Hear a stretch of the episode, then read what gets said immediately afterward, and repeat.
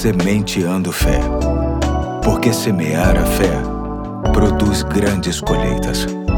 Olá, aqui é o Pastor Eduardo. Hoje é quarta-feira, dia 1 de março de 2023 e chamo sua atenção para mais um episódio da série Luz e Trevas, que tem como base o texto que se encontra em Colossenses capítulo 1, 13 e 14, que diz: Pois ele nos resgatou do domínio das trevas e nos transportou para o reino do seu Filho amado, em quem temos a redenção, a saber, o perdão dos pecados. Mais uma vez, quero enfatizar o resgate que obtivemos em Jesus para o seu reino de luz, Conforme ele mesmo nos diz em João 8,12, que diz assim: Falando novamente ao povo, Jesus disse: Eu sou a luz do mundo. Quem me segue nunca andará em trevas, mas terá a luz da vida. Continuando a ideia de nos trazer os benefícios que temos quando andamos na luz de Jesus, hoje quero tratar sobre o viver sem abandono. Jesus está conosco a todo momento, não há motivo para ter medo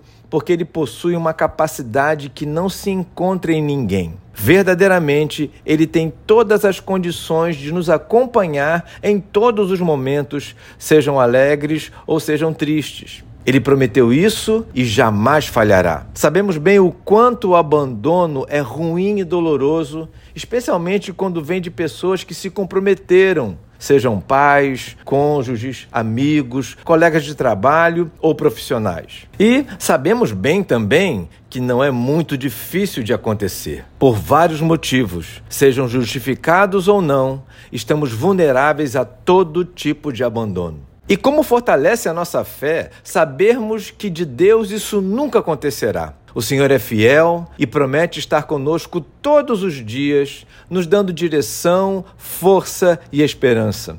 Não devemos temer o que vemos, pois temos um Deus que não pode ser impedido por ninguém de cumprir sua promessa de nos amparar, mesmo na situação mais escabrosa. Se você ama a Deus e crê que Jesus é o seu Salvador, saiba que Ele estará sempre em sua vida. Deus não falha. Ele ouve nossas orações e se preocupa conosco. Quando clamamos por socorro, Ele está escutando e podemos ter a certeza de que Ele vai nos atender conforme seus planos e sua soberana vontade. Pode ser que não seja de imediato, mas isso não quer dizer que Ele não esteja conosco. Portanto, por mais que você tenha qualquer experiência de abandono nesta vida, vinda de pessoas, saiba que de Deus, se a sua fé for viva, você jamais experimentará esta sensação horrorosa. Viva na luz e sinta a constante presença do Senhor. Hoje eu fico por aqui e até amanhã, se Deus quiser.